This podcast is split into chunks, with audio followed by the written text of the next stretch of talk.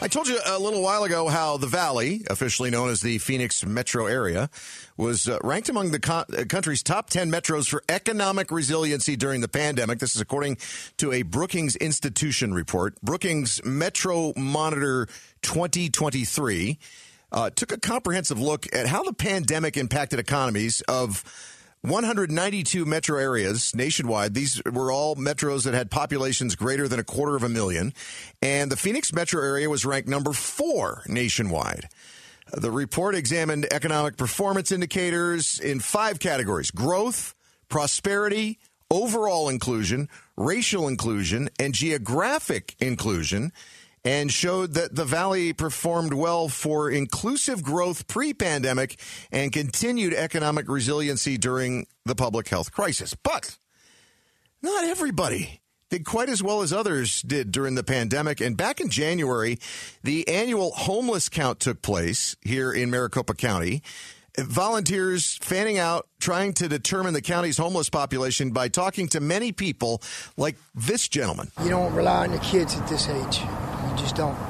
As uh, KTAR's Colton Krolak followed the homeless count volunteers, he spoke with that man who was a veteran who only offered his initials as a way to identify himself LML.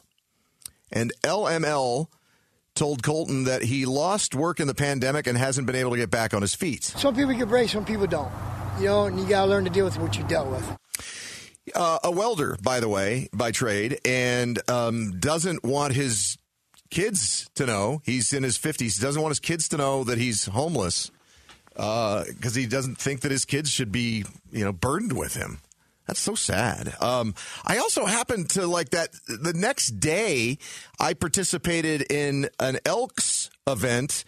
Uh, the Elks brought all sorts of uh, items to, to homeless and indigent veterans. Uh, you know, stuff as simple as clothes, sleeping bags, toiletries, and uh, they were so grateful all of those uh, all of those veterans were just incredibly grateful.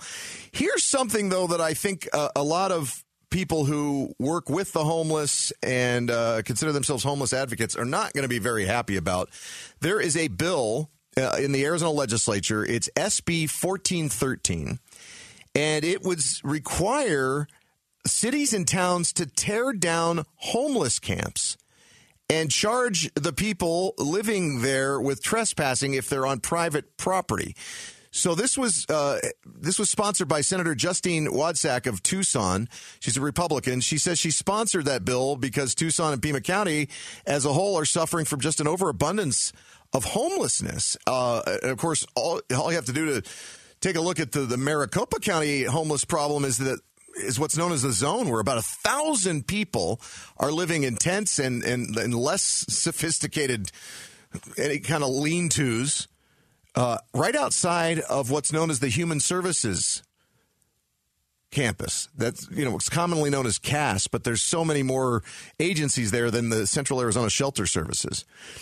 But here's what's interesting is of the people who are living there, and that, uh, of course, that encampment has grown and grown and grown over the last year, year and a half. There was a, a couple hundred people living there. There's now estimated to be 900 to 1,000 people. I was talking with uh, uh, the head of one of those agencies that's there at the Human Services campus, and he said as the number has grown in the zone, you know, outside the walls of the shelters there and, and those other agencies – uh, they haven't seen a commensurate rise in a need for their services. So he thinks that a lot of the people living outside of Sh- Central Arizona Shelter Services are not really as interested as a lot of people inside those those walls are in getting out of their homeless situation. So, uh, you know, it's a complicated, tough situation.